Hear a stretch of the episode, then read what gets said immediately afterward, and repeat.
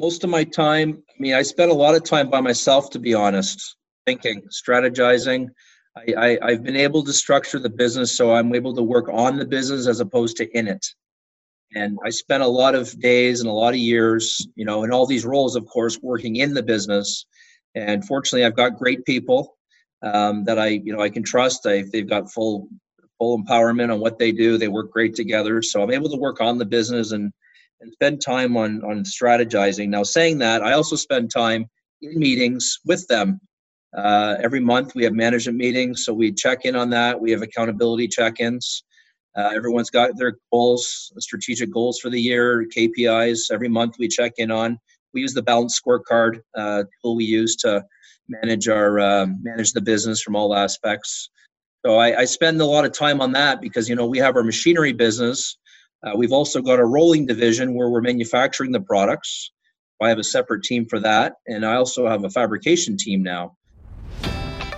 Welcome to the Leaders of Tomorrow podcast. My name is Chris Thompson, your host of the show and the head coach of the Student Works Management Program. This is a show dedicated to young and ambitious entrepreneurs and ultimately the leaders of tomorrow. Each week, we will bring you an inspiring interview or message to help you create the future you know you deserve. Let's get started. Hey, leaders really excited to be bringing you the CEO of Samco Machinery, Bob Repos. Uh, he worked in our program, the Student Works Management Program, a couple decades ago. Uh, Bob leads uh, an organization that does over $40 million for the business, has 200 employees in Canada and India, is in four different business actually exists of four different types of manufacturing um, and he describes that on the business. One of the things I always like to look at when I look at successful businesses or very, very successful businesses, you'll see that their customers are you know just wildly successful. And and so so bob and and samco's customers are amazon their leading uh, hvac uh, companies are crane and lennox um, and magna for car parts. So just enormous customers um, and bob has just so much to share about great best practices that he uses and links them back to the types of things that he did back when he was an operator, back when he was a district manager. Um, and uh, and one cool thing is is today we are out painting uh, his house or his fence in Markham. So, uh, so one of our cruises out there. And I, what I wanted to do as well is, is just let anyone know if you know of any young, amazing people who are looking for huge futures, because that's something that Bob talks about in his podcast here. It, please send them my way. Send them to chris at leaderspodcast.ca. Please share our podcast. Please share our website, www.studentworks.com for um, the opportunities that we have around leadership, management, and entrepreneurial growth. Thanks so much. And I know you're going to love this podcast. So, Bob, thank you very much. I really appreciate you joining us today on the Leaders of Tomorrow podcast. Thank you, Chris. Great to be here. Fantastic. So, so Bob, um, I know you spent a number of years in our program, and and uh, you were a top performer and a district manager. But Talk to me about what what life was like for you before our program. Well, before the program, I was going through university, and uh, well, back backing up there, I was in high school, uh, and I was just a busy kid in sports. Uh, one of my hobbies was always just going to the cottage and doing things up there, and working up there, and having summer jobs. So that continued on through university, and uh, fortunately, right before that, uh, you know, right after high school and into university, I was able to carry that on. But I was a busy kid just looking for what was next. And the cottage always had me as an anchor. Right, right. Yeah, I remember you you ran a firewood. You used to cut firewood exactly. and sell firewood, and yeah, do lots of stuff. I had that business drive in me from, from when I was younger, and I don't know why, but we have some property up there. But I would uh, take advantage of the firewood and uh, sell it to the locals, and every now and then bring some down to the city. Right. My own firewood business. Yeah, no, that's great. That's great. And and so if you, if you recall recall, what was your biggest frustration as a teenager before you got started in business? I think uh, as a teenager, you know, obviously the older, the later years, you're trying to figure out what am I going to do and how am I going to get there. And uh, you know, you're trying to figure out where you're going to go into school and take business or communications. In my case, you're trying to figure out, well, then what? And it's frustrating to not know. So at one time, I was going to be a landscaper. I wanted to run my own landscape business. I want to take engineering, and you know, I always had the background of the family business, I guess, as an opportunity uh, with my father, and that was an option, but I wasn't sure. So it was, you know, I guess frustrating to not know which way to go. It was just opportunities of which was going to present itself at which time, but um, it's not knowing how to go and which way to go. And you know, I think everybody has that challenge sometimes. And what's next? Oh, that's great. That's great. Well, we'll put a pin on that because I do want to talk about, you know, succession and moving into parents' business because that that actually has happened a number of times for our really, you know, past successful operators. And and sometimes people choosing, hey, I'm going to move in. Others choosing, no, I'm not going to. And and and would love to sort of, you know, chat with you about that, Bob, and get your perspective. But before that, you know, what do you still rely on from the program? I think the big takeaway on it is it doesn't matter what you're doing, uh, you learn how to deal with people. And so many opportunities and so many scenarios, you know, right from the people, of course, that you meet that are bringing you on board and training you, but of course, taking it into the field and learning how to deal with customers. They're not all easy customers. Uh, some are more difficult and more demanding than others, but that doesn't change. Doesn't matter what you're doing. So I, I, think the skills and the uh, the challenges and the learning that went along with it, and of course hiring people and having to let people go, um, realities of any business. Um, those those opportunities to learn on the fly with just people people learning, and that that's something that I think you just that you never take that away. Is that that's the experience that you're going to learn. Yeah, absolutely. And I remember actually, it still sort of comes up every once in a while. Just, just remember you dealt with just a really really challenging client and and and just you know ended up like it's it's one of those things where and again just for our young leaders it's like you can do everything right sometimes and just somebody can just be you know very very unethical and uh, and and you know again I, I wanted to share that this is within the context of someone who had a very successful summer was very profitable. So but this is what sort of can happen and so, Bob, why don't you just tell that story about that, you know, greasy little person? And feel free to. well, that's a good memory. I mean, this is going back 25 years ago, but it, it is a lesson that I wrote down and one that stays with me. And, you know, uh, I had a client and uh, he was actually a repeat client. So I didn't take think much of it. I had already done his garage. So, and this is, you know, in cottage country where they don't, they're not there all the time. So aren't around. So we were there and uh, we finished his garage, did a great job. Uh, then the next year, we were hired to do his house. Yeah. We went around and did the complete house, or in this case, his cottage. Uh, and then he didn't pay us and constantly went on for reasons why he wouldn't pay us. And long, long, long story short, we ended up in court and I eventually won.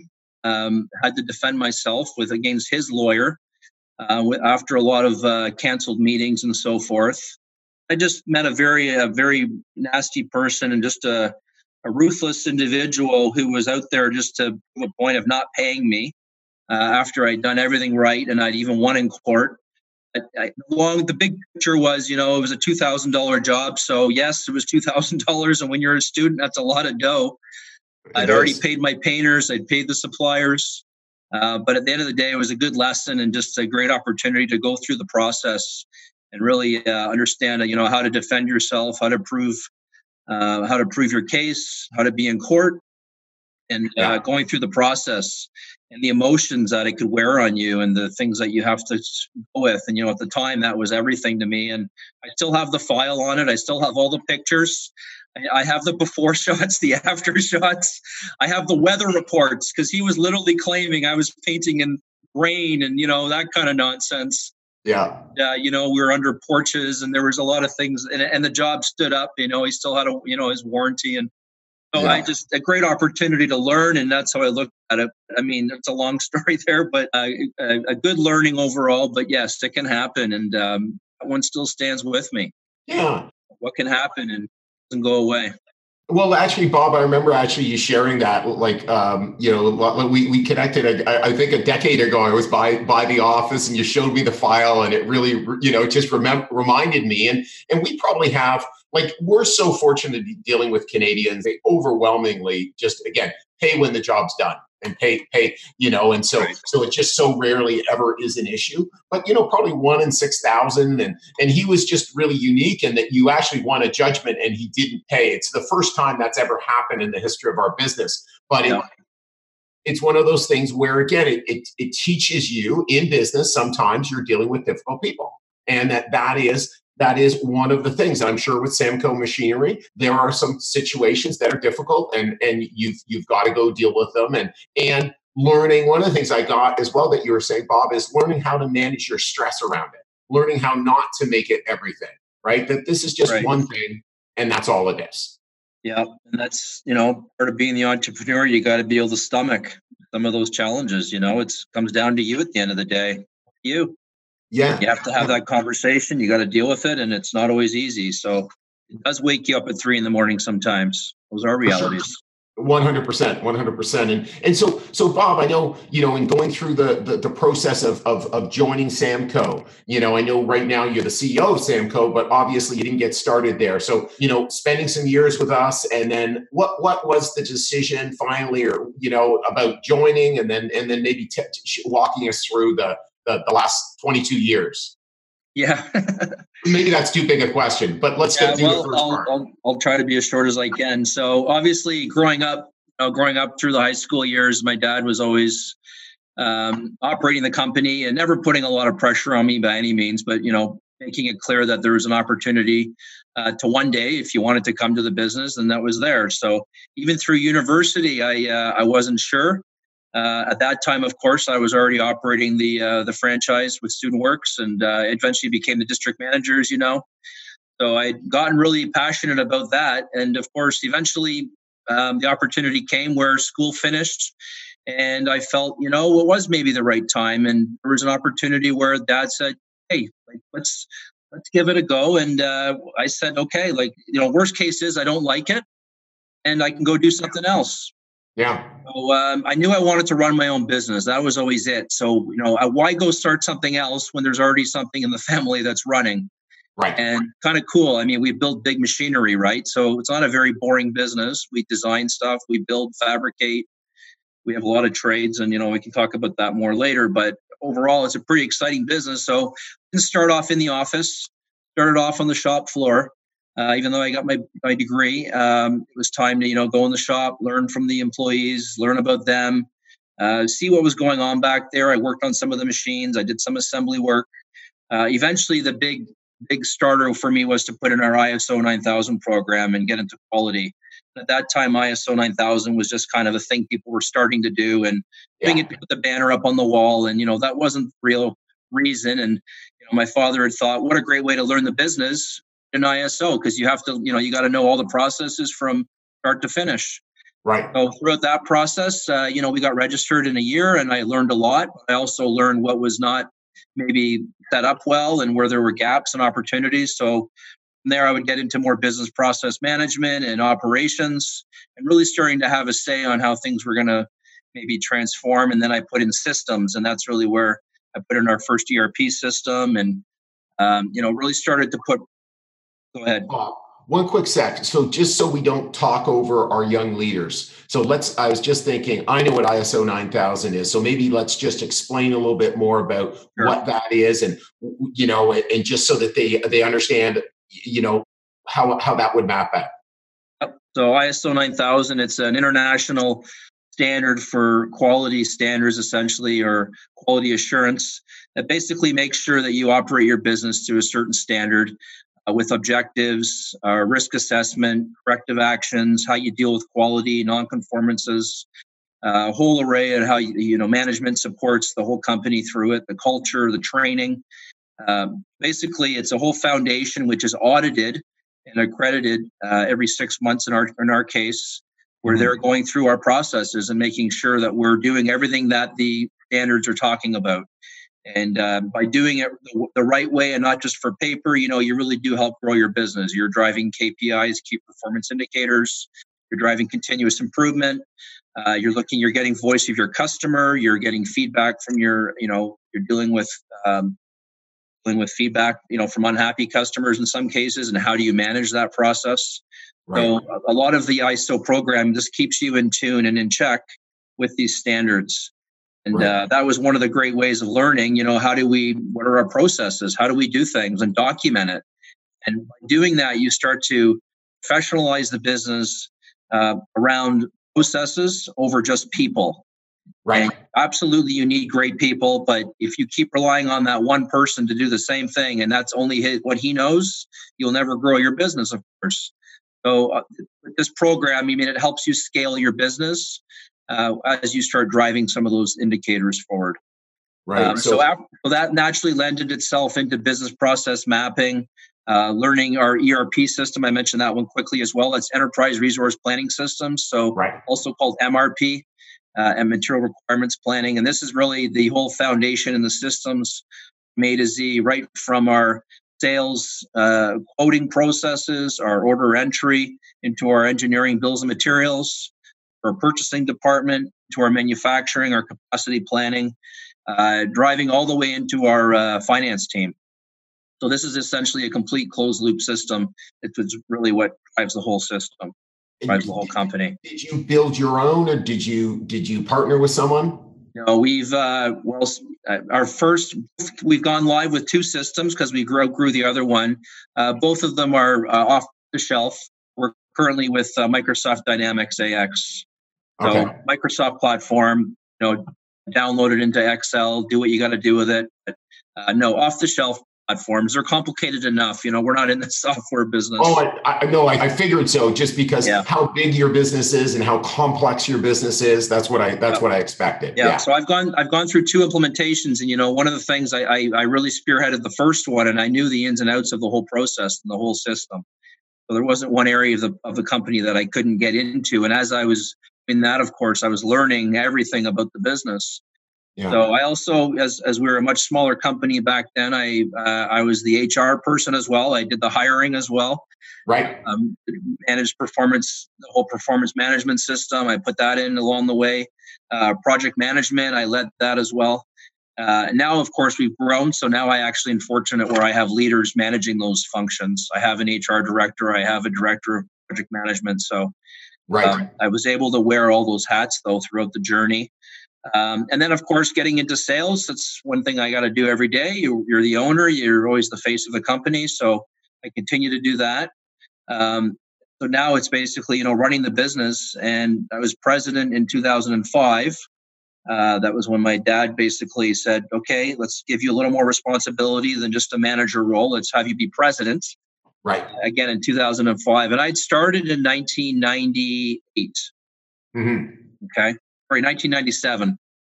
1997, I started. So in 2005, I was president, and then in 2011, uh, it was time where I, you know, I have a sister that was in the business, and then we had a second generation succession plan, and time to um, go through that process. So in 2011, I was formally be, uh, the CEO of the company, and my dad still comes in, still helps out in the sales area. He's a great mentor for a lot of our team. Right. And, um, you know, he's very passionate and loves what he does still in the business. So he's still got a place to go. I remember him well. I, yeah. I, I, had the opportunity to meet him a number of times. I got another fishing and, trip uh, right now, as a matter of fact. he loves his fishing. Well, that's awesome. Yeah.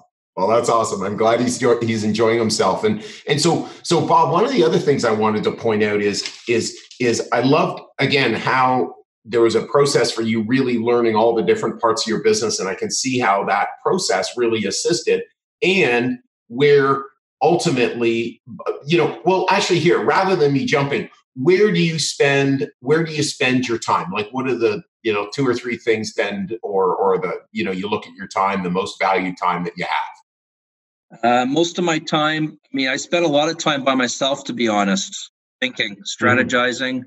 I, I, have been able to structure the business so I'm able to work on the business as opposed to in it. And I so spent important. a lot of days and a lot of years, you know, in all these roles, of course, working in the business. And fortunately, I've got great people um, that I, you know, I can trust. I, they've got full full empowerment on what they do. They work great together, so I'm able to work on the business and and spend time on on strategizing. Now, saying that, I also spend time in meetings with them. Uh, every month we have management meetings, so we check in on that. We have accountability check-ins. Uh, everyone's got right. their goals, strategic goals for the year, KPIs. Every month we check in on. We use the balance scorecard uh, tool we use to manage our um, manage the business from all aspects. So I, I, spend a lot of time on that because you know we have our machinery business.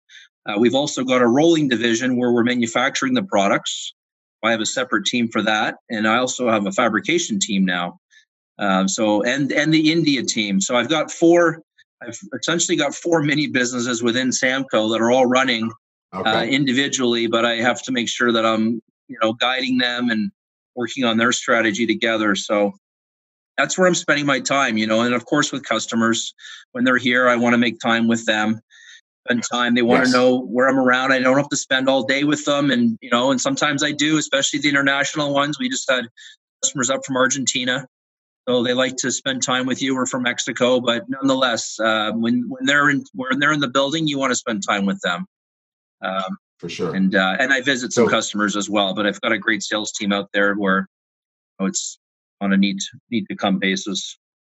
Right, right. But but on the other hand, one of the things I, I can tell, and and a lot of times, you know, our young leaders don't really understand this, but you know, CEO title, president title, what it actually means is best salesperson title you know top top salesperson okay when we need to close the deal when we need to you know again okay let's let's get bob out there the client's concerned let's have them feel confident because bob bob will get ruffled you know I want to know that eventually, if your company doesn't perform and this team that you're talking to right now isn't there, then who does who does it go to next?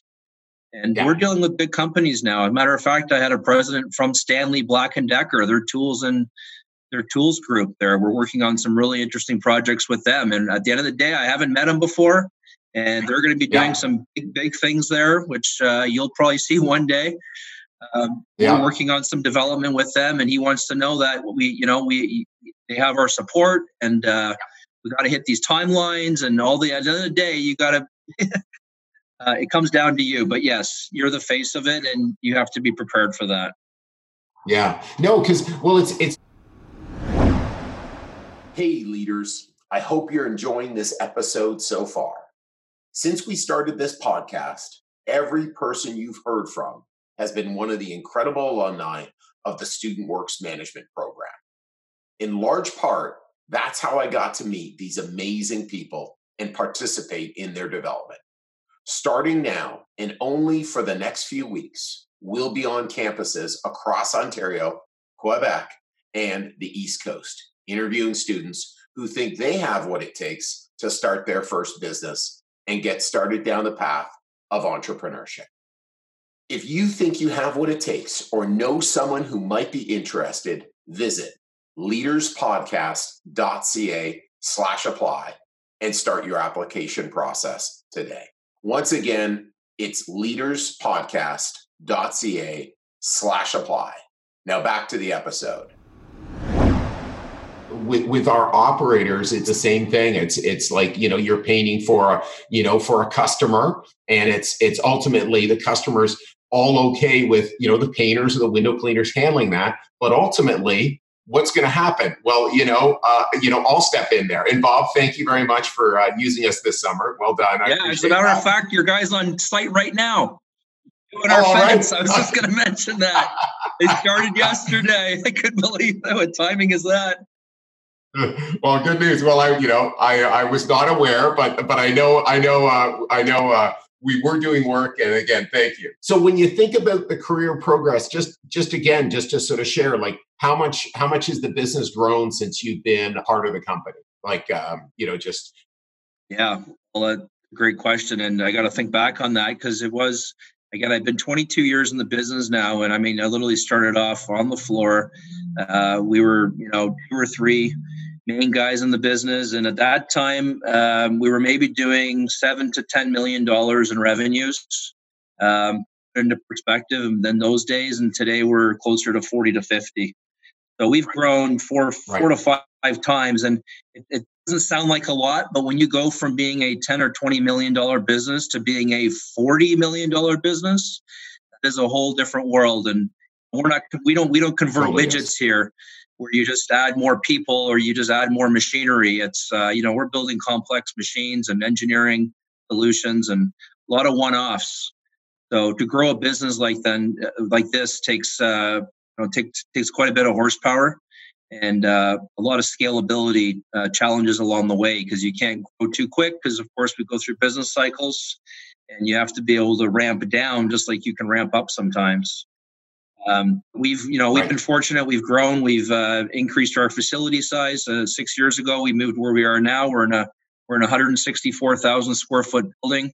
We have 140 employees here and uh, we've we're also in india we have a plant in india we've been there for 15 years a long time when you think back 15 right. years ago. Everybody was going to China uh, at that time, and uh, we chose India. You know, they speak English there, British system of law. We have a lot of people that work for us from India, so having their support was, was critical. But uh, anyway, we're we've got 200 employees, and uh, you know, back then we had maybe 60 employees. We've really scaled the uh, the business accordingly, but um, you know, it has its challenges. Today, it's about bringing the young guys up that are excited about manufacturing. And matter of fact, we have nine apprentices that just started this week uh, in our facility. Yeah, we're wow. working with the colleges and really trying to bring some guys into enjoy the industry and not just get caught up in computers and uh, aiming or you know being lawyers and doctors. But uh, saying that, we actually are developing a lot of software in our business. Uh, we're we're developing our own control systems, our Industry 4.0 um, artificial intelligence, smart machines. We're um, we're doing all those things, and we're developing that into our equipment. So that's a little on the business. I mean, we've grown a lot. We've expanded our divisions. Uh, we're currently rolling product mm-hmm. for Amazon. You may have heard of them. We're actually rolling. yes. uh, diversifying. We're actually uh, we've actually got them as one of our customers, and we're we're part of their growth and their fulfillment centers uh, when they put all these pods, and if you ever see the videos uh, of the uh, Amazon fulfillment centers where they're moving all the products around on these robots, uh, yes. each of those robots oh, has yeah. has a structure above it with four posts. So we actually manufacture that as well. So some of our growth in our facility and with our team has brought on some really great opportunities for us. We're, we're pretty fortunate for. Wow always look at successful businesses um, and not well sorry very very successful businesses not to sort of mitigate other businesses that don't have such amazing clients but i always look to you know hey if you're dealing with you know amazon and i know you also deal with you know magna and crane and lennox and you know like it's just you know those are just major brands and and obviously speaks to the quality and level of business that you that you you do. So one of the things that you talked about, Bob, and I'm interested in this, and I know our young leaders will be as well, is is business cycles. So you've been around, you know, for for 22 years post school. I've been around for a little bit longer, although I tell everyone I'm still 28. But um, but you know, what does that mean in terms of the context of your business, and maybe what can what are you expecting, or what's your team expecting moving forward, et cetera, in terms of how you deal with business cycles and thinking about business cycles? Great question, and I think the first rule that we have in our business is diversification. Because the more diversified you are, the least vulnerable you are to cycles. However, saying that, there are business cycles that you simply can't avoid, like the last one in 2008, where it was, right. you know, everything went from our, our business, for example, we had uh, in automotive, we had $12 million of orders one year, and the next year was zero. So when you go from that wow. much to nothing, that's just how the cycles can go. Now, again, that was just automotive, and of course, we're we're diversified. We're in construction where we're dealing with uh, new building, any new buildings going up made of steel, and hotels and schools and complexes, things like that. Um, racking and shelving. If you go into a Costco or a Home Depot, you'll right. see all the racking in there and the shelves. Those are all roll formed, we call it. They all start from a coil of steel and they go to a through our machinery and get uh, cut off. So, um, garage door, and they build houses. They put the garage doors up. That track and the garage door, those are all formed on our type of equipment. And there's lots of right. lots of other industries, barbecues, uh, guardrail on highway, guard, the crash barriers. If you see the steel crash barriers, we're very diversified, and those are global products. Uh, we have our equipment in 35 right. different countries, as a matter of fact. So we're all around the world because we have products and we have the the, uh, the bench strength in our product lines to serve all those industries. When cycles do come, you have to deal with it. So at the end of the day, um, you have to make tough decisions sometimes. Um, the first thing is to look at your C players. You know, sometimes what happens when we get busy, we start growing quickly, we start settling for people, and at the end of the day, you know who your A players are, your B players. So unfortunately, um, that's just a decision you have to make. And you know, if you don't make those decisions, then you affect everybody. And sometimes you have to make tough decisions right. to protect the core. And we've we've gone to the core, and we've had to go to that that extent in the recession. Uh, we've we've gone through work sharing as well, which is a program you know where the government will assist you for having reduced hours, uh, working hours, and you okay. can go down to say a four day work week. They'll compensate you. So okay. I mean, you get creative with how you can save money.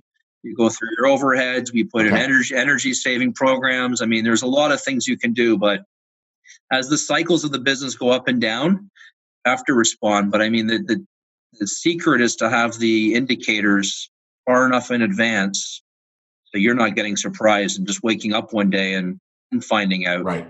Um, you know, unfortunately, in our business, I mean, our our equipment goes out six to eight months, uh, twelve months in some cases, depending on what it is. So, I mean, we have some good visibility and backlog, but over time, you have to see the indicators. And, and moving forward, right now, to be quite honest, we're a little concerned with the next year.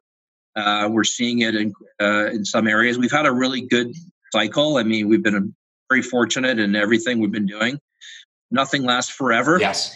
And I think there's a bit of a slowdown coming, and I'm sensing it. Right. I'm sensing it. A not not a huge crash or anything, but I'm you know with the with the uh, presidential election coming up shortly, there's always a reason what people will find to not buy equipment. And uh, they'll wait till next year. They'll wait till the election's finished. They'll wait to see what happens with Mr. Trump. Right and um, all those reasons they'll find out. I mean, we're selling large equipment, capital equipment, so and that's the challenge in our business. It's all or nothing. I mean, again, we're not making widgets where we can just decrease volumes. It's it's all or nothing, and um, yeah, and that's why I say diversification, globalization. People that are only relying on the North American markets today are are losing out on a lot and themselves in a lot of jeopardy. Right. I belong I belong to business groups where I'm making making sure and intentionally making sure that we're staying global and eating globally, but also getting your brand out there. Right. Because uh, you can't simply just rely on Canada and the U.S. anymore, especially when you look at what's happened recently. Right can't rely on just the U.S. market. Right, right. No, no, that's well, that's that's great, and and I'm sure as well. One of the things you do is you save your shekels, right? You know, save your money, and you know, just make sure that you know you, you're prepared in case things things turn sideways. That's right. Yeah, you always try to you know you start keep building the balance sheet. Yeah, save for a rainy day. Strong balance sheet, saving for a rainy day. Yeah and uh, you're right especially and again it's one advantage again our young you know young leaders obviously that's something that they that, you know they don't have the time you know one of the things is over time you can build assets and when you're building an asset base you keep on building that asset base to protect yourself against all of a sudden you know that's and i just want everyone to hear that you're doing $12 million in automotive sales and then zero the next year like that is just so frightening uh, and and again, that's what can happen. And obviously, 2008 was you know you can go back and read uh, you know for our leaders uh, about that time. It was just incredible if if you don't have a memory of that time. Uh, but it was very very fascinating. So, Bob, how did you know that running a business was for you? How did I know? I think you know, growing up, I was looking at at myself. Growing up, I always seemed to wanted wanted to be in charge. I had a, a leader instinct. Yeah. Uh, in school, I was always the guy taking charge in the group discussions. I was the one telling, you know, assigning the tasks and, you know, getting the people involved. Um, that was at a, at a school level, yeah. I can recall. Of course, as we mentioned earlier, I mean, which kind of kid in high school starts running a firewood business? So I had an instinct where I just wanted to do something. I had a great work ethic, you know, physically, and then I was able to convert it to money in some ways. Yeah. Um, and then I wanted to be my own boss. You know, I I, I think that was something, and I I like working with people. I could always you know find people to work with me, and uh, work together to common some uh, you know accomplish some goals. So I think just growing up through that environment really always opened up my eyes to say like that's something I wanted to do. Of course, I was watching my dad growing up as running running the business. Yeah. And was that something I wanted to do, or was was I simply going to go and you know work for somebody else? Right. Clock in every day and clock out, and then that was kind of it. And um, you know have my hourly rate. Um, you know, growing a business is very exciting, and you know it, there's no limit to what you can do when you have the opportunity. Right. Right it really is fun. It really is fun, and you know, and I've got a ton of passion about what I've done, and that's I think carried me a long way too. Is passion for for sure, and and and that's something you had back in the day, and something clearly you still have now, and and it's something that uh, you know you've got a really strong work ethic, and it's you know we really try to get our our, our people to join our program to really self select on that right? And and you remember as well being part of the recruiting process back in the day. It's it's like you know look if if if you're someone who's excited by the idea of getting an opportunity to work more so that you can gain more and so you can contribute more and learn more and develop more well then hey you should come here. But if, if that doesn't really interest you then this is probably not the right spot for you. Just like trying to be a ceo of a multi multi million dollar uh, you know machinery firm not good because you're working a lot right? A lot of times people don't right. really get that right it's not for everyone. You're right. I mean, when we heard when I heard the pitch the first time, it was all I was all in. I mean, I drank the Kool Aid right away because it just spoke to me. Yeah. Not everyone jumps up and says, "Yeah, I want to do that," and that's okay because yes. you know it's not for everyone. Yeah. It's not, and um, okay. Yeah. So, so let's talk. Uh, you know, failures or mistakes. You know, what what have been your biggest failures and mistakes, and how did you learn from those, Bob? I think growing up in the business, you know, I, have I've relied a lot on people, and sometimes by doing that, you trust them a lot. Uh, I, I've I've trust people, and by learning, by doing that a lot, sometimes you can get yourself into trouble. Yeah. And I, you know, as a result, I think you know, holding people accountable and having processes in place to um, overcome that. I mean, we rely on our people, we trust them. Yeah one of my challenges has been over sometimes over trusting and then getting burned in the end yeah. in some cases. So now that I've you know moved the business to the next level, and that was also a challenge with growing the business. Was you we were a little more sporadic, a little more call it chaotic, more firefighting. Yeah. So a lot of things could slip and uh, get overlooked. So now you know everything's checking out with um, processes where everything's double checked and um, you're relying more on the process and the team over just the individual.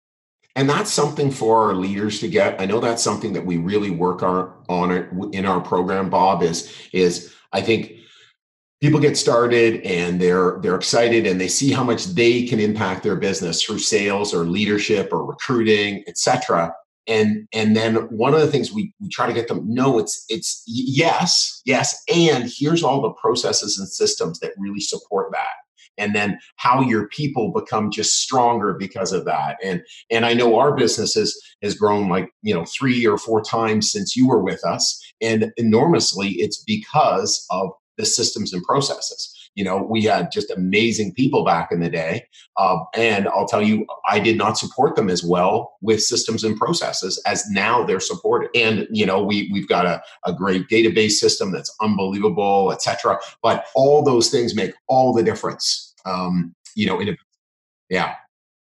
I agree more. And that's where I spent, you know, a lot of my years in putting in processes. Mm-hmm. Business processes, our project management system here, which is really a, an incredible system that we have, and a lot of the communication tools we have, and how we talk to each other, how we get along with projects, and how we communicate about milestones. Uh, we have code red meetings in the morning where everybody we have stand up meetings oh, where all fantastic. the department heads get together and talk about what's going on, what's not going right. It ain't always perfect. Yes. So what are we doing about it today? Not tomorrow. What's happening today? So we've, you know, some of the leadership things that I put forward there with the team is, you know, communicating and how do we do a better job communicating with each other? A lot of the answers are in our own building, and we just got to tap into each other. We actually call it tapping in. Yeah where everybody has a say and everybody needs to be heard. And we have to make a point of getting that person to come over and tell us what know. Yes. So some of those things are, you know, critical. How to communicate? And yes, the processes and all the systems in place. And right back to the training. How do you develop somebody from day one when they first start? You know, the days are gone where you just bring somebody in and put them at a at a machining center and say go. There's you know a lot more to it, Yeah. or at an engineering desk Yeah. on AutoCAD and say go. Yeah. There's so much more that we take for granted. So we have on onboarding programs, and um, we want to mentor them with somebody, have a shadow, so that we know that they're really fitting in with the company Yeah. and um, getting it. And when they're not, they're actually saying something about it. And again, just just for our leaders, um, listening to Bob and saying, "Hey, you know, stand up meetings and regularly having meetings with the team, asking for feedback. What are we doing? You know, stop, start, continue exercises. What can we do to improve the business? What's what's not going well? What is going well? You know, those sorts of things. So that this is something that our that our young operators are doing in the business. Um, you know, you know, and, and testing out, and then obviously you're doing it at enormous scale and they, the same things though matter the same things make a huge difference in in the business Absolutely. yeah At the end of the day, I mean, we in our project management office, we have a big sign on the wall. It just says communicate, communicate, communicate. Yeah. I mean, you've seen it before, I'm sure, No. but it's just a reminder that it isn't that complicated, whether it's internally or with the customer. You know, the customers get upset when you don't tell them what's going on, and they're not there to see their equipment or what's going, you know, what's happening. So it's it's a it's something that we always do, and that's a differentiator for us. And you know, we, we're very engaged with our customers, and um, points for everywhere here. But I mean, we're uh, you know we communicate throughout, but the processes are key yeah and that's how we've grown. And it sounds like you've done the same thing, which I could understand. I mean, even when I started there, I was impressed with the processes and the tools you had and the training toolkit, the binders, right client manual. I remember the walkarounds and the, the processes and the, the sales training. I'm sure it's developed a lot, Yeah. developed a lot since then, but uh, even back then, I mean, it's all comparable to the markets, I guess, and the competition of what it is today. And yeah clients' expectations are a lot more today than they were 20 years ago there's no question everybody's smarter and everybody's more knowledgeable. This thing called the internet has exposed everybody to everything. yeah So they're they're smart. They know more about you than you think, Yeah. than you even know. 100% yeah And uh, so basically, yeah, you have to keep adapting and uh, supporting the people. You know, you got to show them, and whether it's supporting the leaders that are running the franchise or the painters. Uh, you know, the guys that are showing up to do the job for the first time. I mean, they need the attention. yeah They got to do it right the first time. I've been there where oh, you're doing the walk around with the client at the end, right? Not the painter. Yes, no, for sure, and and and there's no question as well that obviously, uh, you know, one of the things we've always been really strong at is the sales sales process, and then just gotten stronger and stronger at the other parts to improve the business. And but one of the things as well, um, you know, Bob, and I know our, our leaders will be interested in this, is I can just tell that you've you've just been constantly developing yourself. So, what have you done in terms of reaching out, uh, and who have you reached out to, or what, or in what ways have you to to keep that learning going? So um, I'm actively a member of uh, a group called TEC. Okay, TEC, yes. Uh, I'm a TEC member. I've been a member since 2002, actually. So I started off quite young, and that's that's a group where you get together every month. I've been doing that for uh, 17 years. Every month, getting together and uh, sharing. First of all, you have a speaker um, so on some topic, you know, whether it's HR, finance, selling, motivation, um, you name it, innovation, the future yes. they bring speakers in from all around and you you'll have a th- three four hour session there a workshop and then we'll have uh, lunch and uh, after in the afternoon you're sharing your your opportunities and your challenges with other leaders of their companies. You're sharing financial statements. Um, you're you're talking about your challenges and just basically your personal advisory group. So um, and I have a, a, a TEC chair as well that I meet with one to one every month. So uh, that's one group I belong to, and again, I've been there for 17 years. So continually learning uh, within that process with the speakers as well as the other CEO. And you're you're, you're never going to learn more than anybody like a, another leader of a company, and that's Sure. gone through the real challenges of dealing with that type of person, or you know, having to fire a family employee, or how to deal with a real life challenge. Um, so those are those are uh, great people that I've got to know and learn from. And then uh, in the last couple of years, I've also joined a group called OG 100. It's called Ontario Global 100, and that's a uh, a much larger type group where they're dealing with companies that are revenues are exceeding 25 million. and you are basically motivated and you have all intentions of being more of an exporter, Okay. um, being more of a global player. And we have very influential board members on there. We have um, Don Walker, for example, uh, CEO of Magna, Right. uh, Rob Hasenfratz, or um, sorry, Rob Wildeboer of uh, Martinrea, Linda Hasenfratz with Linamar. So, I mean, very highly um, influential people. Then we have the banks there. We have Ray Tanguay, used to be the president of Toyota Canada. So, all the big banks, BDC, um, they're there. So, the bottom line is we're meeting with other CEOs of other large companies that are looking to export as well. So we get together quarterly um, and on annual retreats, as well as we have uh, sessions every now and then. Speakers are set up, or we have uh, breakfast sessions with some of these CEOs I mentioned. Thing to learn about how a guy like Don Walker operates. Right. With a breakfast session with five other CEOs for a couple hours. So opportunities like that. So I've joined that group as well, and uh, my intentions there, of course, to how to how to help us export more, how to deal internationally, how to manage our operation in India. Right. Of course, India is a lot different than operating in Canada, Yes. And you know some of the things that we've done right there, and some of the things that we've learned along the way. Mhm. Uh, it's been a challenge, but anyway, the OG group has uh, me uh, aligned as well. So learning continues to be there. So within these groups, um, it's pretty pretty well. You know what I what I do. Um, I mean, back in the earlier days, I took a lot of courses. You know, these one day courses and things like that. Over time, you know, you want to start meeting other owners and other CEOs and really connecting on what's going on in their lives Yes. and tell me about what you see in my business that I don't see. Yeah. And then you got to hold me accountable on what you're telling me and what I have to do. Yeah. Eventually, you know, you're under a bit of pressure to actually make things happen, right? And uh, so, anyway, good group of business owners um, along the way and speakers Yeah. Well. Yeah. Well, you know, again, one of the things I teach, and, and I'm sure you've heard it, is just, hey, you will become the average of the five people you spend the, you, the most time with, right? So that, you know, what you've done, Bob, is just continue to move up that average. You know, you just keep jumping into a bigger and bigger pond, you know, for you to grow more, right? It's like, okay, hey, here's what I was originally doing courses with, you know, successful people, then all of a sudden jumping into a TEC group, then all of a sudden being a part of this other amazing group. And it's just, you keep looking forward and sort of saying, hey, how can I help our people grow more? How can I keep help my company grow more? How can, and of course, most importantly, how can I grow more uh, so that I can support all the things I want to support? Absolutely.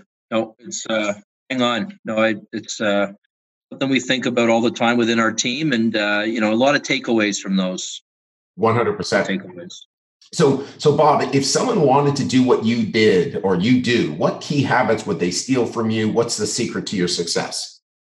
Um, some habits that I've developed that uh, I think you know you, when you run your own business, there's obviously a lot going on in your head. You know, when you wake up in the middle of the night, you know how many things can you process. so some ways of how to manage it. You know, you have to. I saw one of your podcasts there. You had one on stress actually on managing stress. So one of the things that I do is I get up every morning, at least five days a week. You know, Monday to Friday. I'm up at quarter to six with my wife and now my son and I think my daughter's coming on board, and we do a, a jog. We do a 20 minute jog, awesome. some exercise. So, good way to start our day is right away out of bed, outside, 20 minute, know, 4K run, and uh, good way to get the juices flowing. So, good way to start our day. And you know, in the summer, we're fortunate. We're in the pool this morning. And uh, we finished, you know, doing exercises outside. We're in the pool, and you know, it's six thirty in the morning. I mean, Yeah, great way to start my day. I mean, most people are not even out of bed yet. exactly. So I'm already I'm already juiced. Um, I've got you know by the time I've done my jog, I've got over four thousand steps. Yeah, I wear a Fitbit. Yeah. You know, uh, another habit I I have, and as a result, I get a lot of steps. Is I uh, I walk the four corners every morning. I get to work and I literally walk through the whole plant and I say good morning to every single employee.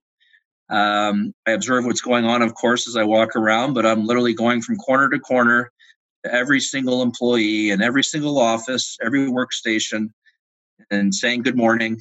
You know, how are you? is that ever And just checking in. I love that. Five days every day, every day, ever since I've started, Chris. I don't know why. I've just started it I, way back then. Wow. I know why I do it today. Yeah, And it's one of my habits that I, I love doing and I just do it. And I want to know every employee that works here. yeah, that's how I know. And you know, when somebody has their first day there, I want to know right away what's your name, what are you about. I get to know them right away. So that's another habit. So I do the morning jogs. I walk the four corners, and that's you know we've got a pretty big building. Yeah. So when we're already talking at 10 a.m., I've already got 6,800 steps. So some people try to drive for 10,000 steps a day. So that's you know that's easy Yeah. when you start having that routine. Right away, I'm starting off on a positive note. I've got the jog going on. I've the positive juices, getting all the negative thoughts out of my head. I've solved a few problems on my jog. Hopefully, it happens. Mm. I get to work, you walk around, you know what's going on. Um, and then from there, I think another another uh, a habit I have and that I'm adamant about is my communication. I write a monthly CEO letter to the whole company. Right. I've been doing that since 2007. Mhm. Uh, every single month, an update on what's going on, a one pager. And on, as well as that, we have quarterly company meetings. So I do a stand up every three months. I'll do a, a presentation now in PowerPoint. We'll have updated videos of what we're launching, Right. uh, how our website's looking, what kind of new things we're developing, feedback from our customers, welcome all the new employees, talk about our new recognition program we just put in, like things like that. Uh, we have a performance based uh, payout system. So we talk about that and how the uh, indicators are going. So a lot of open communication. Right. Bottom line, I communicate like crazy. Um, hold like people accountable. I think we've got a lot of checks and balances in there on when people say they're going to get things done. We really have checks and balances on Making sure. in that in that process driven. Um, just you know, overall, you just having great people. Focus on your people. That's a habit. I don't know if it's a habit or just an instinct that I have. Is I, I spend probably half my time on people, Mhm. making sure uh, if everyone's you know walking the four corners as an example, Mhm. And when there are issues or people need developing or Yeah. there's situations that need to be resolved, I make sure that I dial in on that. I don't let that go. So when you think of a leader of tomorrow, Bob, what comes to mind? Well, I think a great leader uh, is someone that can, uh, a great listener. I think is something that uh, is critical as we're listening to our teams, and a great listener listening to their their team's ideas as there's challenges coming up, uh, and supporting them towards executing a plan. So, as a leader, we're listening to their ideas, gathering the insights of your team, and working on their solutions and guiding them to that uh, solution. And on top of that, I think a, a great leader is someone that can innovate, whether it's process or product, uh, someone that has the foresight to innovate constantly and always be on top of those changes in your business. Abso- Absolutely, I can see those making such a huge impact. So, so Bob, um, I just want to. Uh, I'm just so grateful for you being a, a you know continuous supporter of our program, um, and uh, you know I, I just know how busy your days are and weeks are, uh, and so to so to take the time that it that it takes to to to, to come and get get on jump on our podcast. I'm very appreciative. And uh, again, thanks so much. And uh, you, you, I hope you have a wonderful day.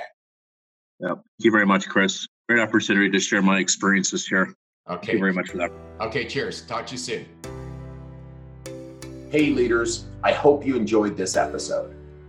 By now, you are aware that we work with ambitious students every single year to not only help them run their first successful business, but to further their development as a leader and give them an unfair advantage in the future over their counterparts.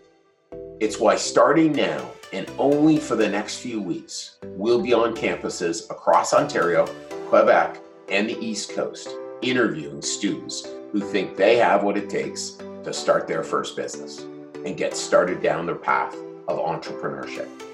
If you think you have what it takes or know someone who might be interested, visit leaderspodcast.ca slash apply and start your application process today. Once again, it's leaderspodcast.ca slash apply, and I can't wait to see you on the other side.